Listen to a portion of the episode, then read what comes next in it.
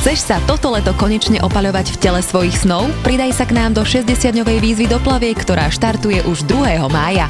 Do formy ťa dostanú top trénery a to v pohodlí tvojej obývačky. Prihlás sa hneď teraz na sexypostava.sk Zdravo a fit s Feature podcastom.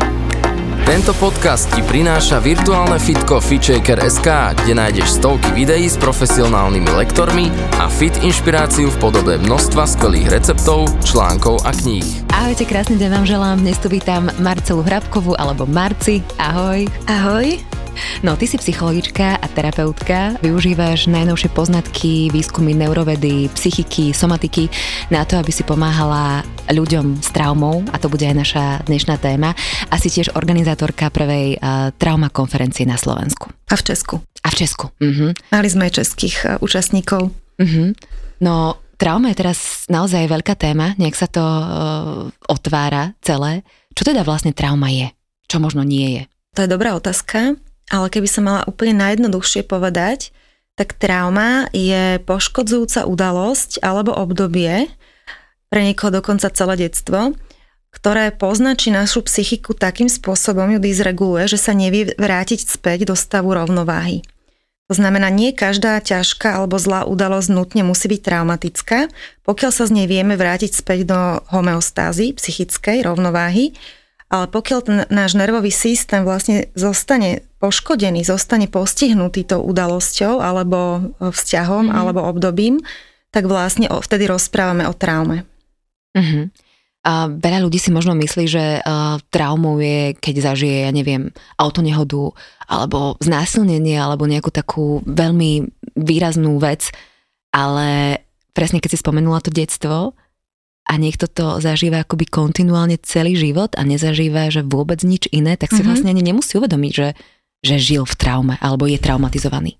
Presne tak, pretože to je vlastne, on sa narodil do takého prostredia a to je jediné, čo pozná a vlastne tá jeho psychika alebo tá nervová sústava sa musela adaptovať na to záťažové prostredie, do ktorého sa narodil. Takže veľa ľudí nemá vôbec vedomie o tom, že sú traumatizovaní a presne si slovo tráma spájajú iba s nejakým naozaj, že nehoda, úraz, zemetrasenie, mm-hmm. vojna, ale, alebo dokonca potom zase z toho opačného spektra, že ho zase bagatelizujú, že bola som na hororovom film, filme a vrátila som sa z neho traumatizovaná, mm-hmm, hej. Mm-hmm.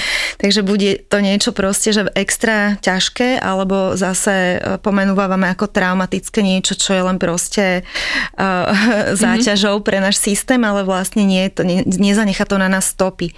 Kdežto keď hovoríme o traume, tak naozaj má to následok na našich telách, na našej nervovej sústave, a potom psychike, z ktorého sa nevieme sami dostať. Mm-hmm. Aký je rozdiel možno práve medzi tou traumou a nejakou bolestivou spomienkou? Trauma je práve, keď sa k tej bolestivej spomienke potrebujeme stále vrácať. A to buď v myšlienkach, že nutkavé, my, my sa vraciame do tej minulosti, nevieme to nechať za sebou. Alebo máme tzv. emočné flashbacky, tak, tak, že, že nás zrazu prepadne mm, pocitovo, e, emócia, ktorá vôbec nesúvisí s tým prítomným okamihom, sa vrátime, ako keby niečo to vyvolalo. Bol tam nejaký spúšťač, či to bol tón hlasu niekoho, mm-hmm.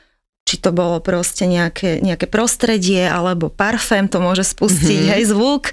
A, a vlastne z nás to emocionálne hodí do tej minulosti a to je vlastne aj, aj známka, že keď sa to hlavne deje opakovane, že to nemáme spracované. Spomenula si zo pár príkladov, ale môže byť e, traumou alebo zapríčinené traumou aj to, keď sa človeku v nejakých e, oblastiach života e, dlhodobo nedarí, že je zaciklený a zrazu si možno v nejakom momente aj vďaka takýmto uh, trigger pointom alebo proste spúšťačom, spúšťačom um, uvedomí, že počkaj, že možno za to môže práve niečo v detstve, alebo že sa to vyplavuje možno postupne, že si to uvedomí, ja neviem, v 30 v 40 Aj to sa dá? Uh, no ja som si, ako sme sa na začiatku rozprávali, Aha. ja som si svoju traumu pomenovala, že bola traumou len pred pár rokmi, ja to som psychológ a mám teraz 45 rokov. Aha. Uh, trauma stojí za väčšinou psychických, fyzických a dokonca spoločenských problémov, ktorým čelíme a ktoré dennodenne zažívame. Takže um,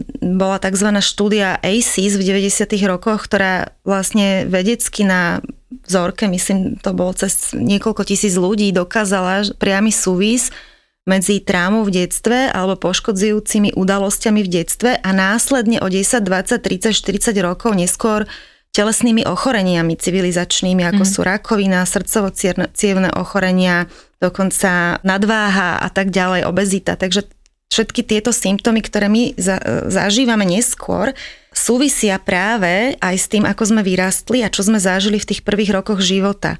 A preto vlastne by som aj ja aj možno vďaka tomuto rozhovoru s tebou, Adri, chcela akoby zmeniť pohľad ľudí, že to nie je nejaká náhoda, že ja som ochorela na tú a onú chorobu, že mm. naozaj ten môj systém je možno chronicky zaťažený a niečo si nesie, čo sa proste po, počase manifestuje ako choroba. Ako to, že e, sa to prejaví práve v tom danom čase. A tu narážam na to, že tá trauma je akoby kumulatívna. Že to telo drží, drží, drží a potom príde taká posledná kvapôčka, že bum a celé sa to spustí efekt traumy je v niečom je okamžitý. Hej, to môžu byť tie, tí ľudia, ktorí sú povedzme uzavretí, ktorí sú depresívni, ktorí sú ustrachaní, a, alebo naopak tí, ktorí sú extra príliš sebavedomí a, mm-hmm. a grandiózni až narcistickí. Takže to sú práve e, symptómy traumy, ktoré si nesieme a sa prejavujú hneď. Ale čo sa týka fyzických ochorení, tak to naozaj tak môže byť a vyzerať, že ešte ako keby s istou mierou záťaže sa naše telo dokáže vysporiadať nejak, že ju ešte drží, drží, ale keď sa zozbierajú viaceré poškodzujúce udalosti, alebo proste tá traumatizácia trvá už nejakú dobu, tak potom vlastne ten systém mm, skolabuje, alebo proste vtedy to mm. presiahne tú nejakú hranicu, kedy sme to ešte vedeli nejak kompenzovať a držať a vlastne dekompenzujeme, hej? Mm-hmm. A môže sa to prejaviť ako psychická choroba, alebo sa to môže prejaviť ako fyzická choroba. Mm-hmm. Je v podstate tá kumulatívnosť e, traumy, ak by sa so teda mohla ešte aj vysvetliť, a možno odpovedou aj na to, že a niekto zvláda tie isté situácie, ktoré mu prichádzajú do života úplne ľavou zadnou, hej, že aj má dostatok energie a povie si, že v pohode a niekto to isté prosto nedokáže zvládnuť? Presne tak, takže to vysvetľuje aj prečo na tie isté okolnosti každý z nás to zvláda inak, mm-hmm. alebo každý z nás má inú kapacitu, hej, lebo každý z tých našich systémov bol inak zaťažený do momentu, mm-hmm. kedy sa teda niečo zle stalo.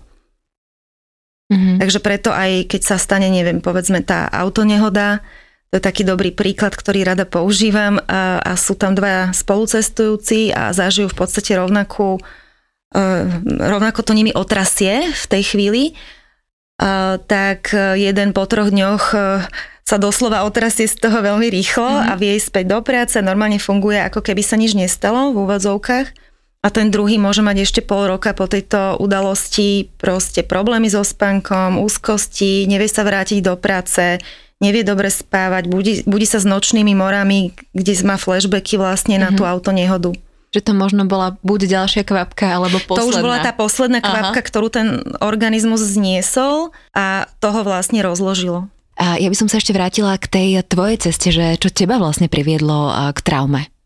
Alebo k tejto celej téme?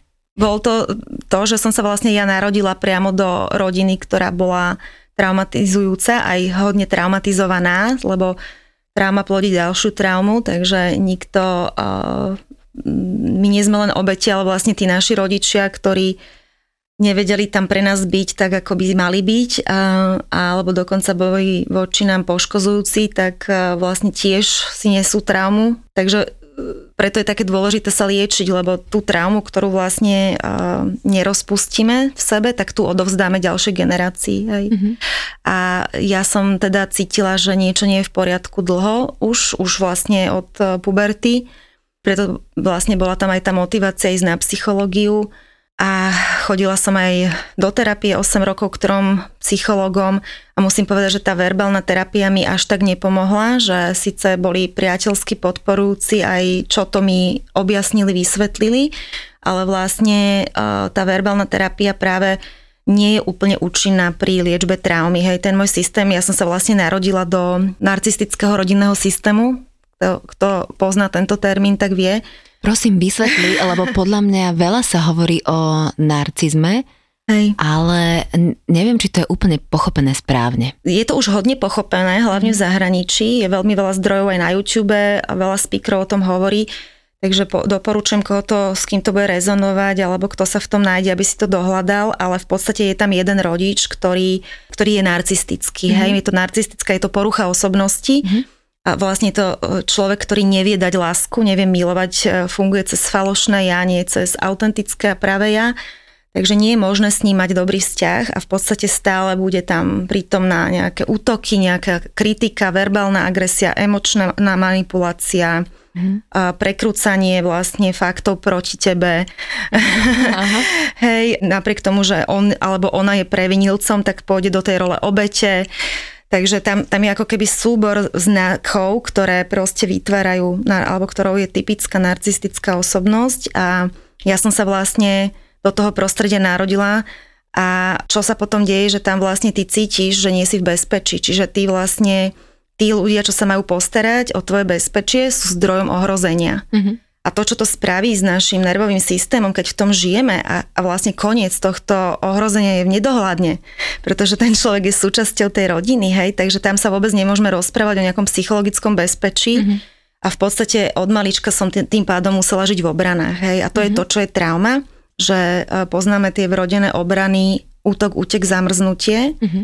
A vlastne trauma spôsobuje, že my e, chronicky zostávame zaseknutí v tých obranách. Mm-hmm. A nevieme z toho vystúpiť, nevieme z toho ako keby sa uvoľniť a ísť do kľudu. A aj keď dokonca z toho odídeme, a to som presne na sebe badala, že aj keď som sa už odsťahovala v dospelosti, tak ja som vlastne nevedela uh, robiť vzťahy, hej, ja som bola Uh, ja som, a to je to, že keď ten systém je zamrznutý napríklad, je v tom freeze chronickom, tak v podstate nezostáva nič iné, len to potom hrať, hej, že uh, my, mm-hmm. my, my to vieme veľmi dobre, máme sociálne učenie veľmi vyvinuté ale, ale ako keby emocionálne sme úplne, že e, na úrovni vlastne dieťaťa nedovyvíjaný. Áno. A vlastne potom človek len sa snaží imitovať uh, tie situácie, ale nevie, nevie v tom naozaj byť ako keby autentický. Keby to necítiš? Necítiš to, presne tak, lebo to necítenie ti vlastne pomohlo prežiť tú toxickú domácnosť. Uh-huh. Že si sa odpojila od svojho tela, od seba samej, aby si to prežila, aby si neprežívala každé buchnutie dverami, každý krík. By ťa to zabilo. Rozumieš, keby si Áno. zostala cítiacim človekom, mm-hmm. tak by to bolo horšie. Takže mm-hmm. to bola veľmi ako keby veľmi inteligentná adaptácia na to toxické prostredie, že si si vypla cítenie, hej, že si išla do toho napríklad mm-hmm. prísť, lebo keď stuhneš len trošku v tele, tak hneď mm-hmm. menej cítiš veci, si všimni. Takže a potom sú tam aj iné obrany, hej, ja som aj hodne teda bola v tom fajte, alebo v, teda v um, útok, mm-hmm. útočná som hodne bola som sa veľa hádala s mojou mamou a to bolo tiež adaptáciou na to prostredie, kde boli neustále prekračované moje hranice mm-hmm. a bola som neustále obviňovaná za niečo a každý krát bolo niečo iné zlé a, a tak ďalej. Takže mm-hmm. ten rodič, ktorý je narcistický hodne, teda to prenáša na to okolie a robí okolie zodpovedným za svoje pocity, myšlienky a činy. Takže a nie je tam možná vlastne ten, ten, tá bezpečná vzťahová väzba. Hej. A keď sme sa do toho narodili, a ešte v mojom prípade to bola mama, tak uh, to je ešte, ešte o niečo horšie, ako keď je to otec, lebo vlastne to je ten prvý človek, mm. ktoré to babetko vlastne zažije a je zdrojom ohrozenia, takže to je proste... Mm-hmm. Tam je veľmi ťažké proste potom e, to ako keby zvrátiť, hej, že ja som v tom procese liečenia um, už roky, mm-hmm a samozrejme teda na všetkom zlom je niečo dobré. Vďaka tomu som sa ako veľa o tej traume naučila. Tak mm-hmm. práve preto, že sa ma to osobne týkalo, takže nie som len psychológ, ktorý sa to učil v škole kvôli tomu, aby, že to chcel robiť, ale pre mňa to bola cesta, ako sa vrátiť späť do života. Mm-hmm. A Mňa veľmi zaujalo, keď si spomenula, že si potom začala mať akoby úzkosti a insomniu, že si nemohla spávať a mala si aj malé bábetko, ale najviac pre mňa bolo, že to, čo si spomenula, že ale už som vedela, že sa liečím, lebo začínam cítiť. A vieš, to je taký paradox, lebo veľa ľudí je v dnešnej dobe má, ja neviem, depresiu, úzkosť, presne trpí nespavosťou a si povie, že bože, to čo sa mi deje? A vlastne je to to najlepšie, čo sa môže stať keď je to pre toho človeka to najtežšie, čo zažil, tak pre, on to prežíva, že toto je niečo hrozné. Aha. Ale keďže ja som ešte zažila niečo horšie, hej, a to bolo aktívne ubližovanie, aktívne ohrozenie uh-huh. a potom zase doba, kedy som bola úplne vypnutá, uh-huh. tak pre mňa to, keď prišla doba po 30 že som začala mať tie úzkosti, tak to už bolo, že ja niečo cítim. Mm. Takže pre niekoho to môže byť to najhoršie, čo zažil. Oh, Ale pre mňa to bola práve cesta z toho môjho vlastného narcizmu, do ktorého som sa ja práve dostala tým, že som tak vyrastla vlastne. Uh-huh. Ako sa vnímaš teraz? Prepač, mňa možno zaujímajú presne tie, tie tvoje osobné pocity, že, že si teda na tej ceste liečenia? Uh, to bolo také zaujímavé, že ty necítiš, čo necítiš. Ah. To je to, lebo Mm-hmm, to, na čo si ano. zvyknutá, tak to ti príde ako normálne. to, čo je a normálne. Mm-hmm. Čiže až keď začneš viacej cítiť, tak zrazu, že ja som toľko toho necítila. Mm-hmm. ja som bola tak zamrznutá. Ano. Čiže to si ľudia neuvedomujeme, hej, že my nevieme, ako je možné sa cítiť v našich telách, keď sme sa nikdy necítili inak ako zle. a čo tebe najviac pomohlo? Tá verbálna terapia bola len udržiavačka, tam mi veľmi nepomohla. Mm-hmm. To mhm. išlo veľmi po povrchu, musím povedať. Tam je, že celkom oklamať a okabáť toho terapeuta, Oni že? počúvajú, počúvali ma, vysypávala som tam to smete týždňa, ale Aha. nepomohli mi ho nevyrábať, ja to tak volám. Uh-huh. Čiže boli to takí smetiari, ale ja som potrebovala niekoho, kto by mi pomohol, aby som to smete nevyrábala. Uh-huh. Lebo ja som mala reálne dysregulovanú nervovú sústavu. Hej. Uh-huh. A to je to, že my sa rodíme, ešte trošku teórie, uh-huh. My ako babetka sa nerodia s regulovanou nervovou sústavou. Potrebujú nutne tú opateru, tú lásku, lásku a tie emócie z toho životné sú na nich príliš. Oni potrebujú vlastne tú pozornosť mami, otca, aby mohli zvládnuť intenzitu emócií. Mm. A keď tam tí rodičia nie sú pre nich a preto trauma môže byť nielen, keď je ten rodič vlastne ubližuje alebo je ohrozujúci, čiže nemusí to byť len trauma zo zneužívania, mm. či už verbálneho, emocionálneho, sexuálneho alebo fyzického ale trauma môže byť aj keď sme boli zanedbávaní, hej, že sme nedostali, neboli naplnené naše vývinové potreby, napríklad po tej pozornosti, napríklad po tej emočnej koregulácii, či už rodič bol neprítomný fyzicky, mm-hmm. lebo mhm. veľa pracoval, mm-hmm. alebo bola mama chorá, bola často zavretá v izbe, bola v nemocnici, hej, tam môže byť rôzne, alebo boli tiež vypnutí, hej, boli v tom, boli mm-hmm. zamrznutí a neboli emočne dostupní, takže aby ľudia aj vedeli, že môžu mm, si niesť nejakú traumu v tele, aj keď to prostredie nebolo nutne nebezpečné, uh-huh. ale nebolo ani emočne sítené tak, ako to ich systém potreboval. Uh-huh. To je to, čo akoby trauma hovorí, že trauma je príliš veľa náhle... Trauma, e, ako taká jednoduchá, uh-huh. jednoduché vysvetlenie traumy je, keď niečoho bolo príliš veľa, príliš náhle, uh-huh alebo niečo ho bolo príliš dlho, príliš málo. málo. Niečoho mm-hmm. dôležitého bolo príliš dlho, príliš málo. My vieme chvíľu byť bez tej pozornosti mm-hmm. alebo bez tej um, pomoci, lásky, lásky mhm. podpory, mm-hmm. ale keď to tam je akože chronické, mm-hmm. dlhodobé a vlastne, alebo to rodič nikdy neposkytuje, pretože on sám si nesie traumu a je zavretý ten jeho systém, tak vlastne mm, tam tá vývinová potreba nebola nikdy naplnená. A my môžeme výraz do dospelých tiel, ale tie vývinové potreby nezmiznú len tak. Mm-hmm. Že my si ich vlastne nesieme so sebou. A to potom zadáva za veľa vlastne aj vzťahových problémov v budúcnosti, lebo my tie nenaplnené vývinové potreby po tom bezpečí, po tej láske, po tej podpore prenášame na našich partnerov, ktorí ale nikdy nebudú už našimi rodičmi a není to v ich kapacite, aby takým spôsobom tam pre nás boli. Takže veľa ľudí má potom aj vzťahové problémy už dospelosti, lebo mm. čaká od tých partnerov niečo, čo vôbec nie je ich úloha, ani kapacita, ani schopnosť im nám dať. Mm-hmm. Takže tam už naozaj potrebujú sa v tom ľudia sami nájsť a vedieť, že jediné, čo nám zostáva tým, čo sme prežili nejakú traumu, po po anglicky trauma survivors, mm-hmm. alebo trauma preživší mm-hmm. sme, tak je vlastne self-parenting, hej, alebo seba opatrovanie, seba rodičovanie. Mm-hmm. Takže to ti pomohlo, verbálne nie. Aj, aj to. Tak a povedz ešte čo ďalšie.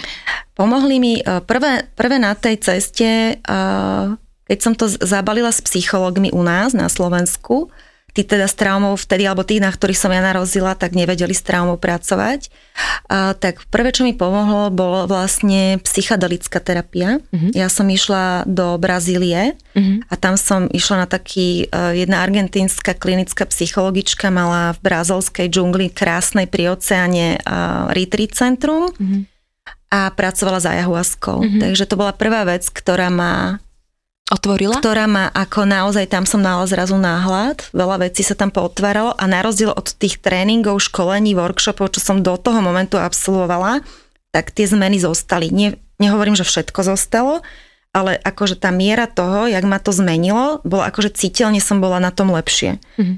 Čiže keď nič nefunguje, tak doporučujem sa pozrieť aj týmto smerom, aj keď je to stále ešte legálne u nás už, už viac a viac je tam taká renesancia, že v 60 rokoch boli výskumy z LSD a tak ďalej. Um, takže keď je to ako klinický výskum, tak už je to legálne aj u nás, ale mm-hmm. musí to byť v rámci, alebo potom um, ísť do overených nejakých centier, tam, kde to legálne je. Mm-hmm. Tomuto by som sa ešte určite vrátila, keď sa dostaneme možno na záver rozhovoru práve k tým možnostiam liečby, mm-hmm. ale ešte predtým by som prešla k nervovej sústave. Tam hej? sa tie zmeny akoby nejaké začali diať a potom...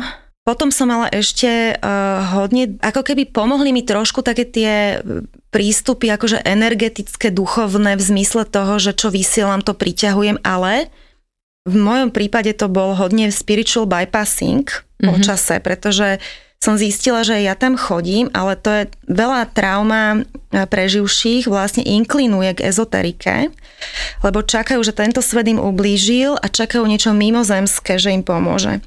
Ale v podstate sa neliečia, hej, že je tam to divadlo, sú tam ako keby nejaké zážitky, ale treba si všimnúť, či ti to pomáha.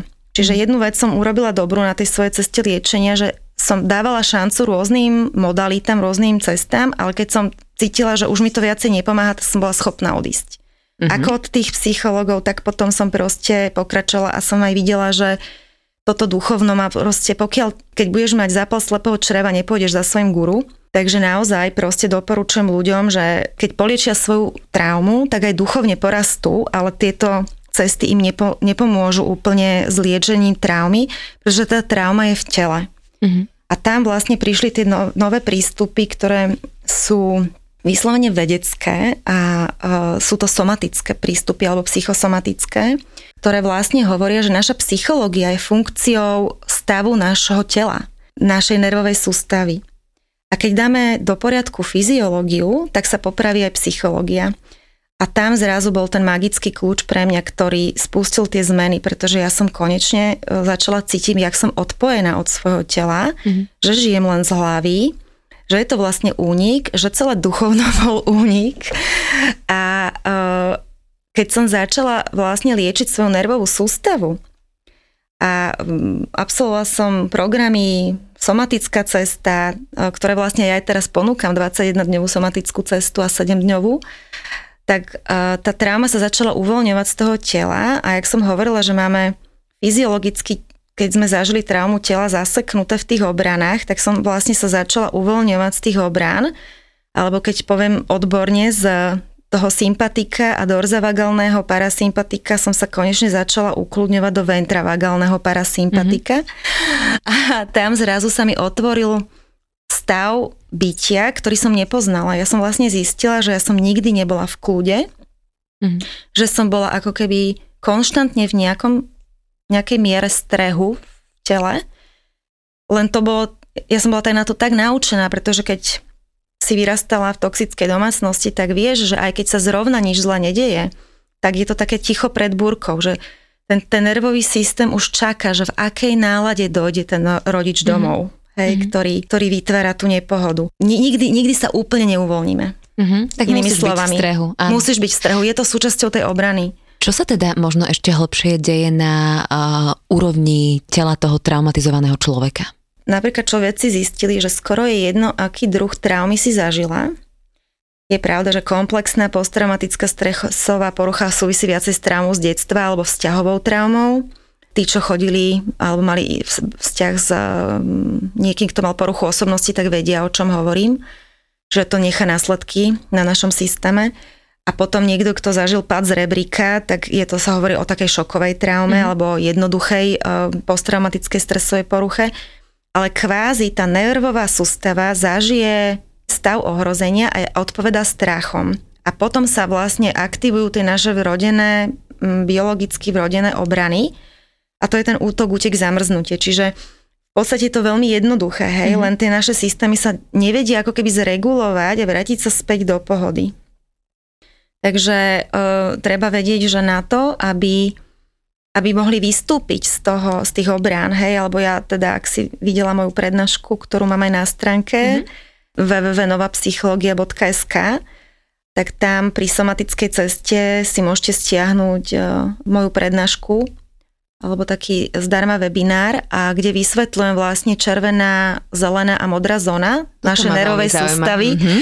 A tamto ľudia veľmi krásne pochopia, že máme ľudí, čo sú zaseknutí v tej červenej zóne, čo žijú prevažne z toho sympatika, to sú tí rozbehnutí, hyperaktivovaní, e, workoholíci alebo útoční, hej, ten fight flight je v tej červenej zóne, to sú naše vrodené aktívne obrany a keď zlyhajú aktívne obrany, neodstraníme to zlé tými aktívnymi, hej, čo v detstve sme nemohli, pretože nemohli sme ani odísť, ani sme, sme boli vždy slabší ako ten rodič, takže ani faj, útok ne, ne, úplne nefungoval, tak vlastne ten systém začne šetriť zdroje a e, padne do tej modrej zóny, do toho zamrznutia. Hej, to je tá pasívna obrana, kedy nervová sústava povie, že už toho bolo príliš, že už nemám zdroje pokračovať v tých aktívnych obranách, tie sa minuli, zatvárame, šetríme zdroje, a bude, pôjdeme na minimálny režim. Mm-hmm. Hej, preto napríklad ľudia traumatizovaní majú často studené ruky, nohy, lebo vlastne ich tela dokrvujú vlastne len tie centrálne orgány, tie najdôležitejšie sú proste v režime boja o prežitie.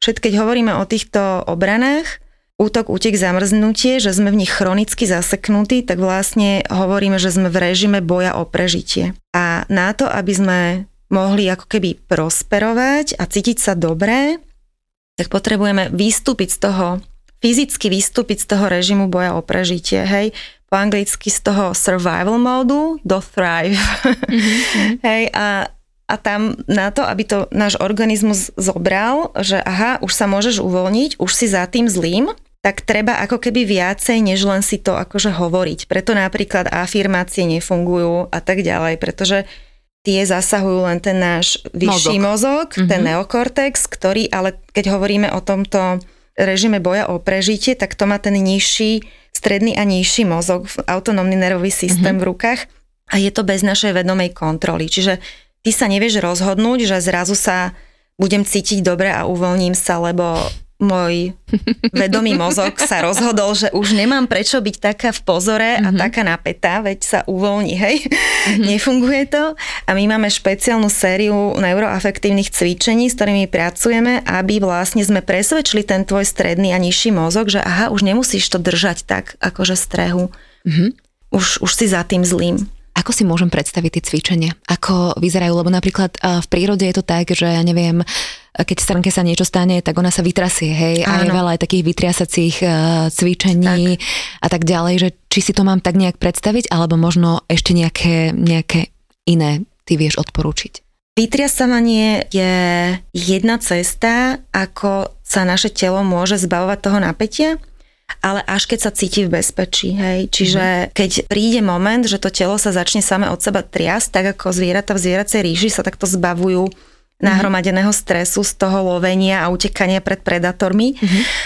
Takže tak to si vlastne aj všimol Peter Levine, jeden z tých odborníkov, ktorí prví začali hovoriť o tom, že keď sa chceš liečiť z traumy, tak potrebujeme mať v hre aj telo, nemôžeme sa len rozprávať a, a len ako verbálna terapia na to nefunguje. A presne si všimol, že uh, tie zvieratá v divej prírode sú neustále vystavované všelijakému ohrozeniu, naháňajú ich predátory, musia loviť, mm-hmm. je tam nebezpečenstvo, ale že oni sa z toho stresu vedia zbaviť cez to vytriasávanie a preto vyvinul metódu somatic experiencing alebo somatického naciťovania a práve tam sa s týmto prístupom aj pracuje. Takže to je jeden z tých prístupov, ktoré práve pri liečbe v traume fungujú, alebo by som ich viacej odporúčala, ako povedzme nejaké iné prístupy, keď niekto si nesie traumu, akúkoľvek. Môže, mhm, môže to robiť človek sám, keď ho to ty naučíš v rámci tej 21-dňovej ale 20-dňovej cesty? Môže to robiť aj sám, môže to robiť aj sám, Aha. ale málo kto to sám bude vedieť. Je dobré proste mať pomoc. A ja vždy hovorím, že liečenie traumy sa dá začať samostatne, ale nedá sa úplne samostatne dokončiť. Aha. Zároveň ja doporučujem aj začať samostatne, lebo napríklad ja som vôbec nebola pripravená na individuálnu terapiu v tom čase, keď som na ňu chodila, že ten môj systém, keď považoval každého človeka za ohrozujúceho. A to je to, čo ten vlastne, e, tá trauma s, to, s tou nervovou sústavou spraví. Že ona vlastne vyladí tvoju neurocepciu, čo je percepcia e, bezpečia a ohrozenia, že vlastne tvoj systém není schopný vyhodnocovať správne, čo je bezpečné, čo je ohrozujúce. Znamená, že cítime sa ohrození s ľuďmi, ktorí sú bezpeční a tí, ktorí sú nebezpeční, tam kľudne zostávame, hej? Takže to je presne známka toho, že tá neurocepcia nefunguje správne kvôli tomu, že je v tele nejaký traumatický stres. Mm-hmm. A ten treba uvoľniť a potom tá nervová sústava je prúžna a presne ty cítiš, čo je pre teba ohrozujúce, čo ťa zatvára, stiahuje a ideš do stresu a čo proste je bezpečné, kto je bezpečný, s kým sa cítiš dobre. Mm-hmm. Hej, ale keď si chronicky, povedzme, stuhnutá, tak v podstate ako keby tá, signál, ten, tá signálna sústava nefunguje dobre. Takže aj pri tom liečení je, mm, je dobré mať takú jemnú postupnosť a naozaj e, pre niekoho môže byť nejaká ayahuasca jednoducho problém, lebo je tam zas, zas trauma, je tak. to asi veľký sek. Táto psychedelická terapia určite nie je pre všetkých no. a veľmi, veľmi treba citlivo s tým. Určite by som to nedoporučovala, že teraz uh, choďte, vyskúšajte, že tak sa tí, to ale ktorí, robieva, vieš. Tí ktorí, tí, ktorí to cítia tak, tak nech idú, mm-hmm. hej, že nech to skúsia, ale nie, nie je to úplne potrebné, hej, že naozaj tieto somatické prístupy vedia pracovať s traumou aj inak mm-hmm. a možno keby som to bola ako keby sa k tomu dostala skôr, tak by som ani možno touto cestou nešla, hej, takže mm-hmm. zároveň to ale nelutujem, pretože mi to dalo krásne zážitky, mm-hmm. ktoré myslím si, že by som nezažila nikde inde, takže, ale je to naozaj individuálne, hej, že, ale keď sa niekto toho bojí, tak určite nedoporučujem do toho ísť. Mm-hmm. Takže je podľa teba možno lepšie kontinuálne, pomenej a v podstate celoživotne v malých dávkach tak, každodenne a to si pracovať. správne, že, že, že, že ľudia sa musia vzdať predstaví, že príde jedna nejaká modalita, jedno nejaký rituál, jeden nejaký liečiteľ, nie, niečo proste jedno, čo to spraví. A rýchlo hlavne. A rýchlo hlavne. A hlavne za víkend, alebo na, na počkanie na jedno sedenie, na jeden krát. Že to uvoľňované tej traumy z tela je pomalý postupný proces. My práve, že to, čo nás do tej traumy dostalo, bolo to zahltenie, že niečoho bolo príliš rýchlo, príliš mm-hmm. veľa. Takže žiadne tie katarzie, ktoré sú, to zase len zaplavuje a zahlcuje ten náš nervový systém a v podstate by nás mohlo retraumatizovať. Čiže ľudia si všimnú, všimnite, že môž, môžu aj sú na trhu dostupné metódy, kde sa proste vybuchate, vyplačete, vykričite, alebo sa tam dejú veľké veci máte potom pocit úlavy, ale za 5 dní ste späť v starom. Hej? Že na to preprogramovanie tej nervovej sústavy do, toho, do tej harmónie, do tej zelenej zóny, toho ventravalgálneho parasympatika potrebujeme tú pravidelnú, dlhodobú, jemnú prácu s tým nervovým systémom, kde on pomaly nadobudne ten pocit bezpečia, ktorý stratil a pustí to, hej, že sa uvoľní. A tam mhm. sa tie zmeny dejú v malých preto hovorím, že na toto nefungujú programy, ktoré sú že víkendové, to je príliš veľa naraz, mm-hmm. ale nefungujú ani programy, ktoré sú že raz do týždňa a trvá to 3 mesiace. Mm-hmm. To je zase príliš málo.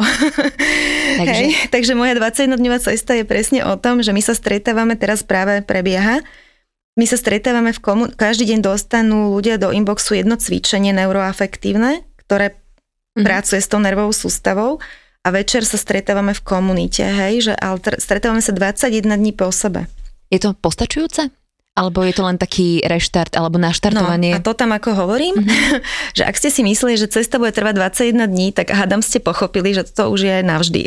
Áno. a že to je proste, len vám to dá nástroje, ako si pomôcť a zmení to, je to životný štýl. Je to spájanie sa späť so svojím telom a cítenie seba samých, lebo my musíme vedieť, že to, že sme poodpájaní, tak to proste je práve kvôli traume a to vidíme, že všade vonku aj celá spoločnosť, už to, že sme vo výkonovo vlastne orientovanej spoločnosti západnej, kde je dominantná ľava hemisféra, to je všetko vlastne ten sympatikový okruh, to je vlastne následok traumy a tu sa vlastne dostávame, že trauma je individuálna, rodová, prejavy tej traumy vidíme ako keby aj v tom, ako funguje spoločnosť, že sme strašne racionálni, že sme rozbehnutí. Mm-hmm. To sú všetko prejavy toho sympatika. Mm-hmm. A Marci, je možné, teda keď si hovorila, že je to na celý život, a je možné tú traumu z tela akoby naozaj dostať von a keďže mozog je neuroplastický, tak jednoducho sa vyliečiť? Je. Aj keď si myslím, že ešte aj do dnešného dňa nemôžem povedať, že úplne som sa zbavila všetkého napätia v tele, ale tá kvalita života, ktorú mám teraz, alebo ako teraz ja samu seba cítim, sa nedá porovnať s tým, kde som bola pred 5, 10 a už vôbec nie nejakými 20-30 rokmi. Uh-huh. Ešte jedna vec ma zaujíma, keď sme sa rozprávali aj o tých psychedelikách, napríklad otužovanie alebo Wim Hofová metóda. Pre niekoho úžasná, ale niekomu tiež nemusí sadnúť a povedz mi prečo. Kvalitný učiteľ Wim Hofové metódy aj informuje ľudí, že napríklad ľudia, čo sú pre, prepracovaní a vyhoretí, tak to je naozaj to najhoršie, čo môžu spraviť a ten nervový systém bude vlastne len úplne, že preťažený už a skolabuje, hej, že je to dokonca nebezpečné. My môžeme ísť do takýchto doplnkových metód a môžu byť veľmi fajn, ale až keď máme zregulovanú nervovú sústavu. Čiže ja nedoporučujem niekomu, kto je vyhoretý alebo si nesie traumu v tele, aby týmto začal a spoliehal sa, že, že takáto extrémna cesta mi pomôže niečo vyliečiť. Naopak e, môže to len ako keby prebiť na chvíľu niečo iné, lebo to aj robíme. Si všimnime ľudia, ktorí inklinujú k adrenalinovým športom alebo k extrémnemu cvičeniu, e, v podstate sa sami medikujú tými endorfínmi alebo tým adrenalinom. Čiže e, má to nejaký efekt, ale je to len náplasť a to, čo je pod tým, to tam stále zostáva nedoriešené, tá trauma v tele. Potom sa veľakrát stane, že takýmto eh, ľuďom vypne koleno a sa zrútia. Mm-hmm. Alebo majú nejaký zdravotný problém a zrazu to tam celé naskočí. Športovci. A to ešte alebo... ten dobrý prípad, že ich to zastaví. Uh-huh. Uh-huh. Uh-huh. Čo trauma a vzťahy, trošku sme to už uh, načrtli, čo znamená, že nereagujeme na prítomný moment, ale reagujeme práve na tú traumu vo vzťahoch. A to je to, že my si tú traumu, v nejakom zmysle si tú minulosť nesieme do prítomnosti. To znamená, že nie sme schopní byť úplne prítomní ani v tých vzťahoch a budeme mať rôzne projekcie, hej, bude sa nám v mieste traumy, Gabor Máte pekne aj si spomínala film Mudrosť traumy, odporúčam si pozrieť, tak hovorí, že uh, v mieste traumy my sme buď necitliví alebo precitliveli. Čiže naše vnímanie reality, uh, tá trauma tu bude prítomnom čase, že mne sa budú zdať, že ľudia sú ku mne nepriateľskí a vôbec to tak nemusí byť. Že ona naozaj uh, mení naše myslenie, cítenie, prežívanie prítomného okamihu. A druhá vec je, že obete traumy ani nevieme byť prítomní veľakrát, že pohybujeme sa hodne medzi minulosťou a budúcnosťou. Keď má niekto veľmi rýchle myslenie, musí veľmi e, veľa rozmýšľať, zahltený myšlienkami, tak to je symptom traumy. Je, že nevieme byť prítomní. Práve preto, že to, keby sme boli prítomní, tak by sme cítili to, čo si pýta vlastne liečenie. Mm-hmm. Takže často utekáme do, veľa pracujeme, veľa rozmýšľame, prost, utečieme vlastne z tela do hlavy.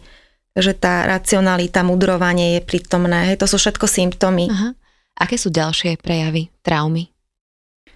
Vieme ich na niekom vidieť ešte tak akože výraznejšie, alebo zaujíma ma aj to, že kedy si to vie ako keby sám človek na sebe uvedomiť?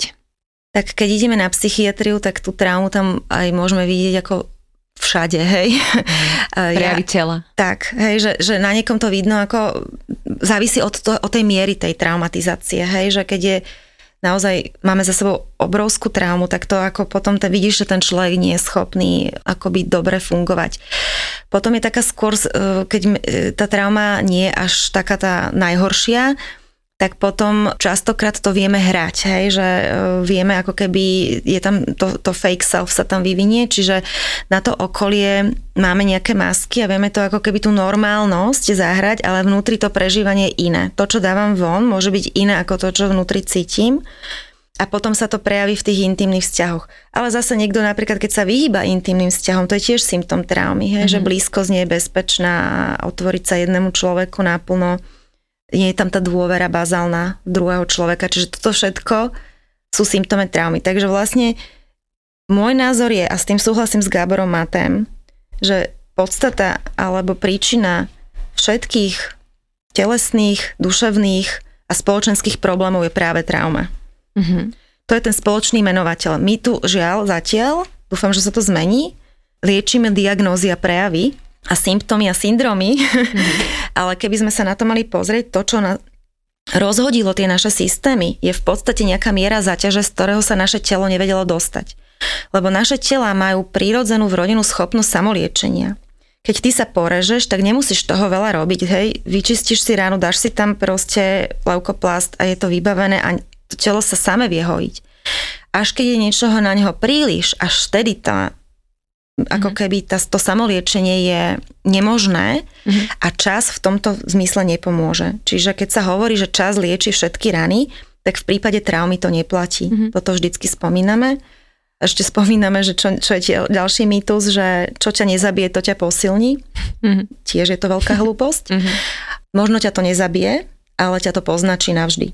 Mm-hmm. A to je to, že keď budú ľudia len čakať, že sa tých problémov nejak zbavia, a, alebo budú len voliť také tie ako keby cesty, také akože iba iba nejakú modalitu si vyberiem, že iba výživové doplnky, alebo iba stavím na cvičenie, alebo iba chodím na verbálnu terapiu, alebo iba na ezoteriku duchovno, alebo proste žiadna z týchto vecí sama o sebe ako keby ten, to liečenie nespraví, že z mojej skúsenosti to musí byť to, čo funguje, je, sú také puclíky, ktoré tam musia zapadnúť a mm-hmm. potom sa naozaj veci zlepšia a to sa týka liečenia tela, liečenia mysle, práce s myšlienkami a zároveň liečenia prostredia, v ktorým sa pohybujeme.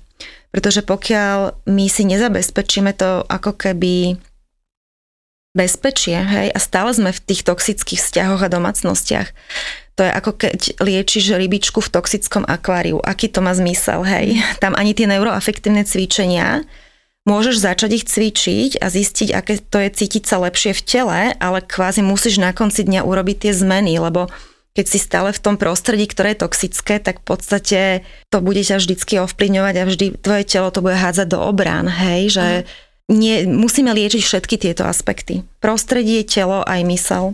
Ale v podstate tá práca s tým telom ťa vie potom akoby donútiť a dokopať už urobiť asi tú zmenu, lebo viac sa cítiš a už nedokážeš preto, byť v tom. Preto ja beriem do programu všetkých, mm-hmm. ale to tam práve zdôrazňujem, že hádam ste si nemysleli, mm-hmm. že na to, aby sa zlepšil váš život, stačí cvičiť uh, proste nejaké somatické cvičenia, mm-hmm.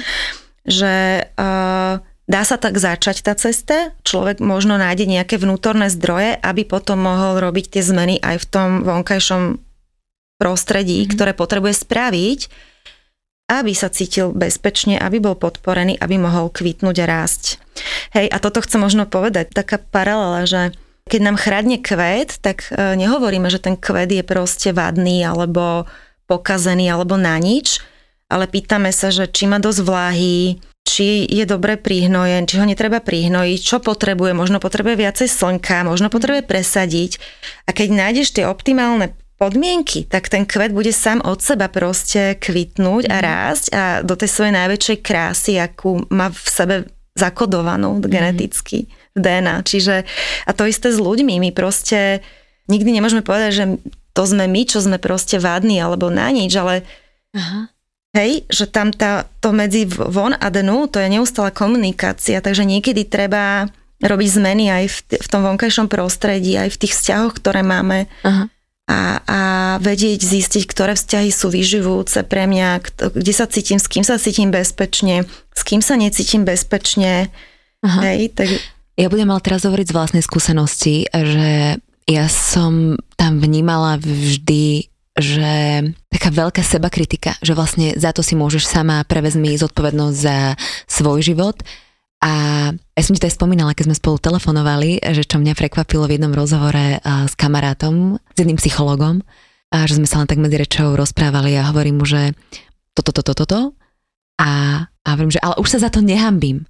A táto veta mnou neskutočne zatriasla. To bolo, keď až po nejakom zvončeku, že bim. A že čo, že nehambím? A že, že hamba prečo sa spája s traumou hamba? Je to zaujímavé, že? Úplne, toto normálne so mnou, ja som týždeň som nad tým rozmýšľala, že čo som to povedala a že zrazu to zo mňa tak vyskočilo.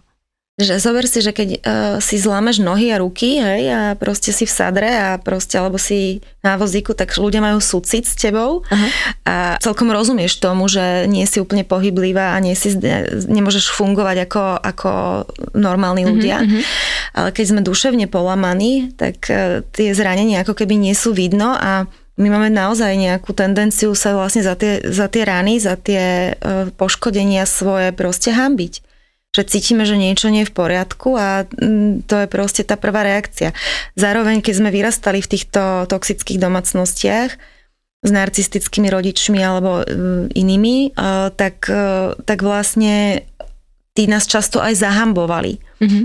že boli sme zahambovaní slovne častokrát, čiže ako náhle niečo nie je tip-top alebo niečo perfektné, tak máme pocit, že nejakého zlyhania osobného.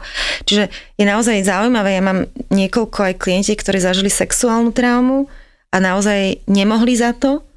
Hej. Bol to uh, neospravedlniteľný prečin uh, nejakého dospelého človeka a napriek tomu oni odchádzajú s tým, že sa hambia za seba, hej? že oni neznášajú svoje vlastné telo za to. Mm-hmm je to naozaj ako keby zaujímavé, že to je taká tá naša reakcia na to, že ja som zažila niečo zlé, čo ma poškodilo a ešte sa na to proste na, za to na konci dňa za seba hábim, že som že si nesiem následky. Mm-hmm. Hovorila si, že súcit, súcit ľudí a aj si spomenula ten film Mudrosť traumy, ja som si ho pozerala vlastne tento víkend a presne súcit vo mne prebudil a napríklad aj k ľuďom so závislosťami a, a že to tam že v podstate naozaj každý ten človek uh, si niečo zažil, že má v sebe a úplne inak potom na tých ľudí nazeráme. Veď to je to, čo uh, stále aj, aj Gabor Matej hovorí, že my sa nepýtajme, prečo piješ, uh-huh. alebo prečo gambluješ, ale uh-huh. pýtajme sa, že prečo potrebuješ piť, čo sa ti stalo, čo, čo ti, ti stalo? je, že toto potrebuješ uh-huh. robiť. Uh-huh. Hej, že nie je problém to správanie, ale je to proste nejaká náplasť na nejakú traumu, ktorá je pod tým. Mm-hmm. Pomohlo možno aj tebe akoby toto uvedomenie, ja neviem, odpustiť tej mamine? Alebo, alebo vieš, že ako, ako sa s tým vysporiadať, lebo že možno ani ona nedostávala lásku, alebo... Skôr by som povedala, že ja som teraz ešte v stave takého pochopenia a porozumenia. Ne, mm-hmm. Nemyslím si, že som ešte dospela do odpustenia a je možno, že tam nikdy vôbec neprídem, lebo niektoré prečiny našich rodičov sú tak hlboké a tak uh, zverské, že sú možno neodpustiteľné. Hej. Celý koncept odpustenia mi príde vyslovene v rámci liečenia traumy až toxicky, čiže ho naozaj neodporúčam začať s odpustením, keď si liečiš traumu. Hej, Aha. treba naozaj veľmi pomalinky a keď na konci dojdeš do toho odpustenia, tak úžasné, hej. Mm-hmm. Ale nemôže, nemôže tým človek začať. Mali sme tému o odpustení a s Ľudkou Záhorcovou, inak odporúčam tiež tento podcast a tiež to hovorila, že vlastne to odpustenie je opäť celoživotná cesta, že opäť tam nie sú tie skrátky a že nemusí to byť dokonca, cieľ. Dokonca keď si s rodičom alebo s partnerom, ktorý je narcistický, tak uh, keď mu budeš odpúšťať, čo sa bude diať? On bude pokračovať v tom zneužívaní. Mm-hmm. Čiže to není ani žiadúce, aby si furt odpúšťala. Mm-hmm budeš tam zostávať a, a zneužívanie bude pokračovať. Takže skôr, skôr poďme cestou pochopenia, hej, že a, a porozumenia toho, že je jasné, že keď sa nejaký rodič takto prejavuje, tak uh, asi aj on si nesie traumu. Nie, že asi, ale určite. Aj on je odpojený od seba a tým pádom nevie proste lúbiť a nevie dať to emocionálne bezpečie, lebo má dysregulovanú nervovú mhm. sústavu. Mm. Takže toto by som doporučovala ako prvý krok. Určite skôr s tou cestou pochopenia. A to je aj možno na tej ceste liečenia dôležité. Keď som hovorila o tom, že liečíme sa cez telo, mysel a to pro, liečíme telo, mysel a prostredie, tak doporučujem naozaj začať aj si študovať, že mne veľmi veľa pomohla psychoedukácia, že som začala rozumieť, čo to je narcizmus, čo sa mi to stalo, a, uh, ako funguje nervová sústava. Ja som veľmi veľa pochopenia pre mňa prišlo, keď som začala tomu rozumieť. Ešte som sa nedostala k telu mm-hmm. a preto ja aj s týmto začínam ako psycholog, že veľa na začiatku edukujem. Mm-hmm že človek v tom sa to v, v tom nájde, že zrazu tomu začína rozumieť. Aha, ja takto reagujem, lebo som nikdy nezažil proste uh, to chutné rodičovstvo, hej, a, a, a tak ďalej, alebo proste som sa naučil byť sám, alebo a nepo, nikoho nepotrebovať. Že, že ľudia tomu proste začínajú rozumieť, nájdu sa v tom a to je už nejaká veľká úlava. A potom vlastne sa otvorí cesta aj pre tú prácu s telom, emóciami, aby sa mohli vyplaviť, ktoré tam sú Uh-huh. A, a na konci potom je človek vlastne má aj zdroje robiť zmeny v tom vonkajšom prostredí. Ešte budem osobná. Čo uh-huh. keď mhm. si sa ty stala mamou?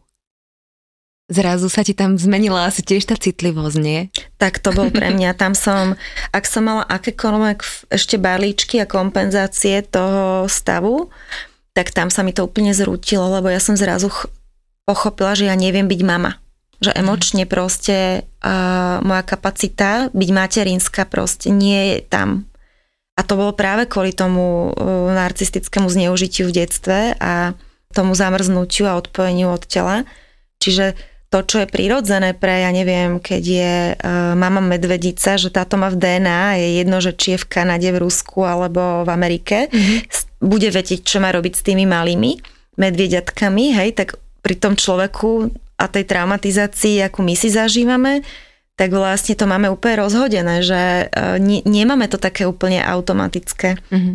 A teda ja musím povedať, že toto bola jedna z vecí, ktoré ma do toho liečenia doslova, že dotlačila. E, trvalo mi niekoľko rokov, kým som si bola schopná vytvoriť bonding s mojim vlastným dieťaťom, takže upozorňujem, že keď ideálne sa postarať o traumu predtým, než e, naozaj istou cestou vedomého rodičovstva, Čiže pochopiť, že mám problém ešte než máte deti, mm. poliečiť si svoje traumy a až potom mať tie deti, to je určite lepšia cesta. Mm.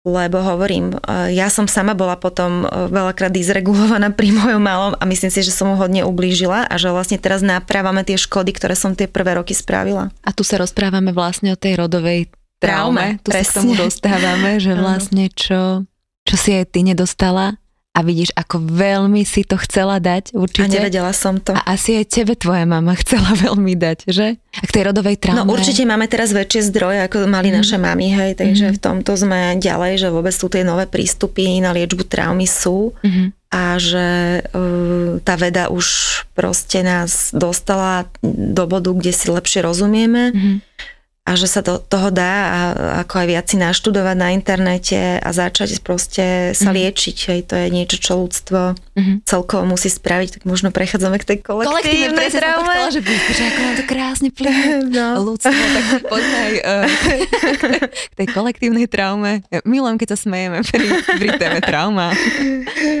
A to môže byť aj bagatelizácia zase. Nie, to je odľahčovanie. Ja sa veľakrát smejem, keď, keď potrebujem odľahčiť presne. Ale áno, nie, ako ja viem, že rozprávame sa o ťažkej téme a práve treba, ten, keď má niekto humor, tak aj po tej ceste potom to liečenie je ľahšie, že je to dar.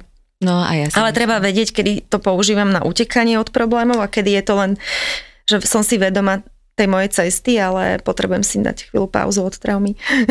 Poďme naspäť teda na tú cestu. Kolektívna trauma. Um, aké prejavy môžeme vidieť uh, v súčasnom svete? Myslím si, že sú dosť také akože vyskakujúce?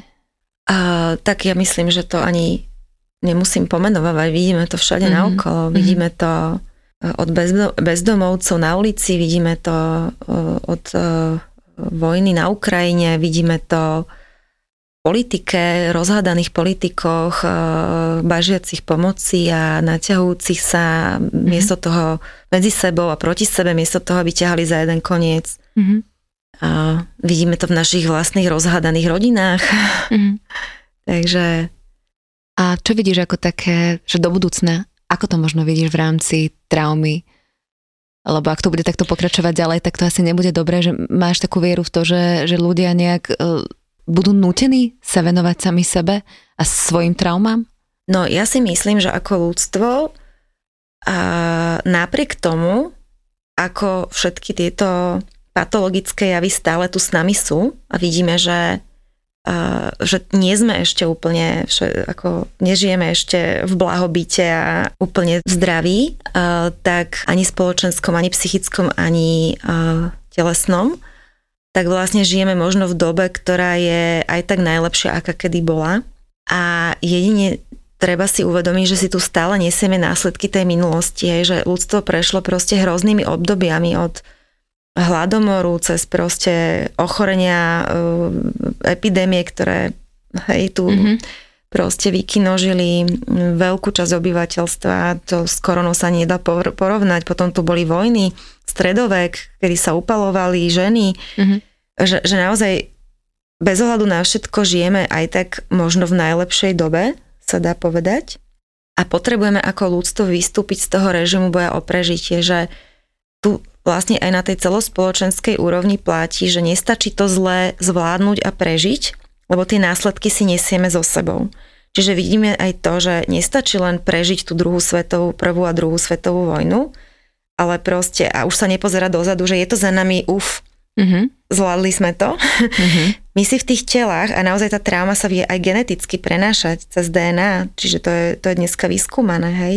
A E, myši, ktoré dostávali v bludisku v Curichu, bol výskum, že myši, ktoré boli v jednej časti bludiska, dostávali elektrošoky, tak ešte dve, tri generácie po nich sa tomu miestu vyhýbali. Hej? A myši, Aha. ktoré nezažívali elektrošoky, tam kľudne chodili, aj keď tam už bolo uh-huh. dobre. Uh-huh. Takže veľa ľudí si nesie napríklad aj emočné stavy, ktoré vôbec nepatria im, hej, že naozaj to máme proste naše tela, ja hovorím, nemajú ako moje 45, ale majú 100 tisíce rokov, tam je tam celá história ľudstva zapísaná. Čiže tá trauma je aj dedičná a my, my potrebujeme proste vystúpiť, my sme stále do veľkej miery v tom režime boja o prežitie, v tom survival mode. A postupne z toho potrebujeme vystúpiť. A prvé je možnosť, že si to uvedomiť, mm-hmm. že, že to, že žijeme v spoločnosti, v akej žijeme, orientovanej na konzum a kde kvitnú drogy a lieky a choroby, hej, že, jak hovorí doktor Mate, že veď ani my sme si zvykli na to, že je normálne byť chorý v istom veku, hej, že takto vlastne, že to úplne normálne nie je. Za to, že to všetci tak majú, tak to ešte neznamená, že to je normálne. Mm-hmm. Hej, napísali teraz knihu uh, z toho, čo považujeme za normálne. Mýtus normálnosti, áno. Mýtus normálnosti, neviem, či to už bolo preložené, Myslím, ale The Myth of Normal. Ja sa učím v zahraničí v angličtine, tak častokrát mi chýba slovník, sa ospravedlňujem a vedieť, že sa dá aj lepšie. Hej, že vedieť, že sa, ale že tá cesta toho liečenia bude, bude postupná, lebo ten svet tam, aj v ktorom žijeme, je tiež toxický do veľkej miery, aj doktor Gábor o tom hovorí a e, preto ako není ľahké byť v tomto svete, hej, mhm. že my aj môžeme chodiť k psychologom a môžeme seba liečiť, ale ako aj tak potrebujeme vedieť, že sme v svete, ktorý proste nie je dokonalý. Mm-hmm. Ty si robila, um, na začiatku sme to spomínali, uh, trauma konferenciu. Je možné sa ešte dostať k týmto materiálom, lebo bola online? Áno, my sme, uh, keďže sme chceli informovať čo najväčšie publikum, tak sme dali možnosť aj zdarma prihlásenia, ale bolo treba chodiť naživo na tie Áno. diskusie. A tí, čo to nestihali, tak bolo možné si kúpiť vstupenku a tá vstupenka vlastne je stále k dispozícii. Mm-hmm. Takže kto by mal záujem si, aj to je dobrá cesta sa dozvedieť viacej o traume, o nervovej sústave, neuroplasticite, všetkých týchto uh, krásnych vecí, o ktorých som dneska rozprávala. A, a sú tam vlastne pozvaní aj hostia, ktorí nejak s traumou ju zažili, poznajú. Mm, máme, mali sme tam témy Andrejku Andrejovú, vzťahy s patologickými a narcistickými osobnosťami. Tá založila úžasnú stránku na Facebooku Nikdy viac, ktorá práve združuje obete narcistických vzťahov, kde sa človek môže dostať k informáciám a naozaj zažiť tú komunitu toho, že ja nie som sám v tom a to je možno taký ten aj odkaz aj tej konferencie bol, že netreba sa s tým skrývať, netreba sa za to hambiť.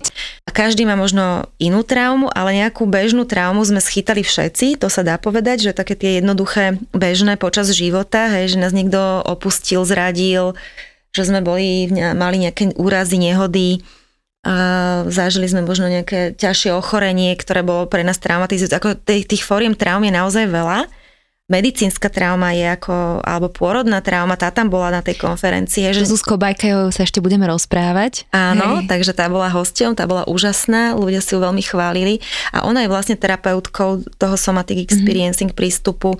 Potom sme tam mali Zaru Kromkovú trans e, ženu, ktorá e, vedie občianske združenie Prízma v Košiciach a sprevádza ľudí tranzíciami, mm-hmm. takže si neuvedomujeme, ako existuje menšinový stres a stigmatizácia týchto menšinových komunít. Mm-hmm.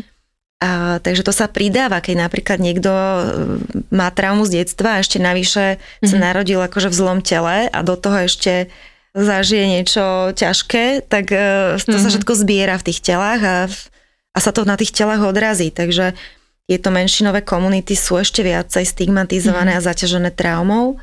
Mali sme tam vojnovú traumu, e, Stánku Harkotovú novinárku, čo sa teraz ťahuje do Kieva. To si už ľudia potom môžu všetko nájsť Áno. na tej tvojej stránke. Áno, takže všetko si nájdete, aj kontakt na mňa na stránke www.novapsychologia.sk Marci, veľmi ti ďakujem, že si prišla. Verím, že sa ešte vidíme. Určite, ja som si to užila. Ďakujem krásne za príležitosť. Mám veľmi dobrý pocit, že sme sa dostali naozaj hlboko spolu. Dúfam, že to niekomu pomohlo, kto nás počúval. Ja ďakujem hlavne, že si zdieľala e, cez seba. Vieš, to je, to je tá moja cesta. Ne, nechcem ísť len tak klinicky o tom rozprávať, ale priznávam sa k tomu a verím, že sa ku mne pridajú aj iní. Pridávajú sa. Pridávajú sa. Adri zdvihla ruku, teraz musím povedať. Áno, áno, je to tak. Dobre, ale dá sa na tom pracovať a to je fajn. Takže ďakujem ti ešte raz a vám všetkým tiež, že ste boli spolu s nami. Ahojte. Ahojte.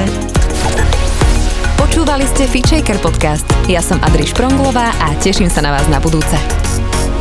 Už naozaj žiadne výhovorky, prečo sa to nedá. Maj FitShaker vo svojom mobile. Ľahko, rýchlo a dostupne. Nájdi FitShaker appku medzi ostatnými mobilnými aplikáciami Android a iOS a stiahni si ju úplne zdarma.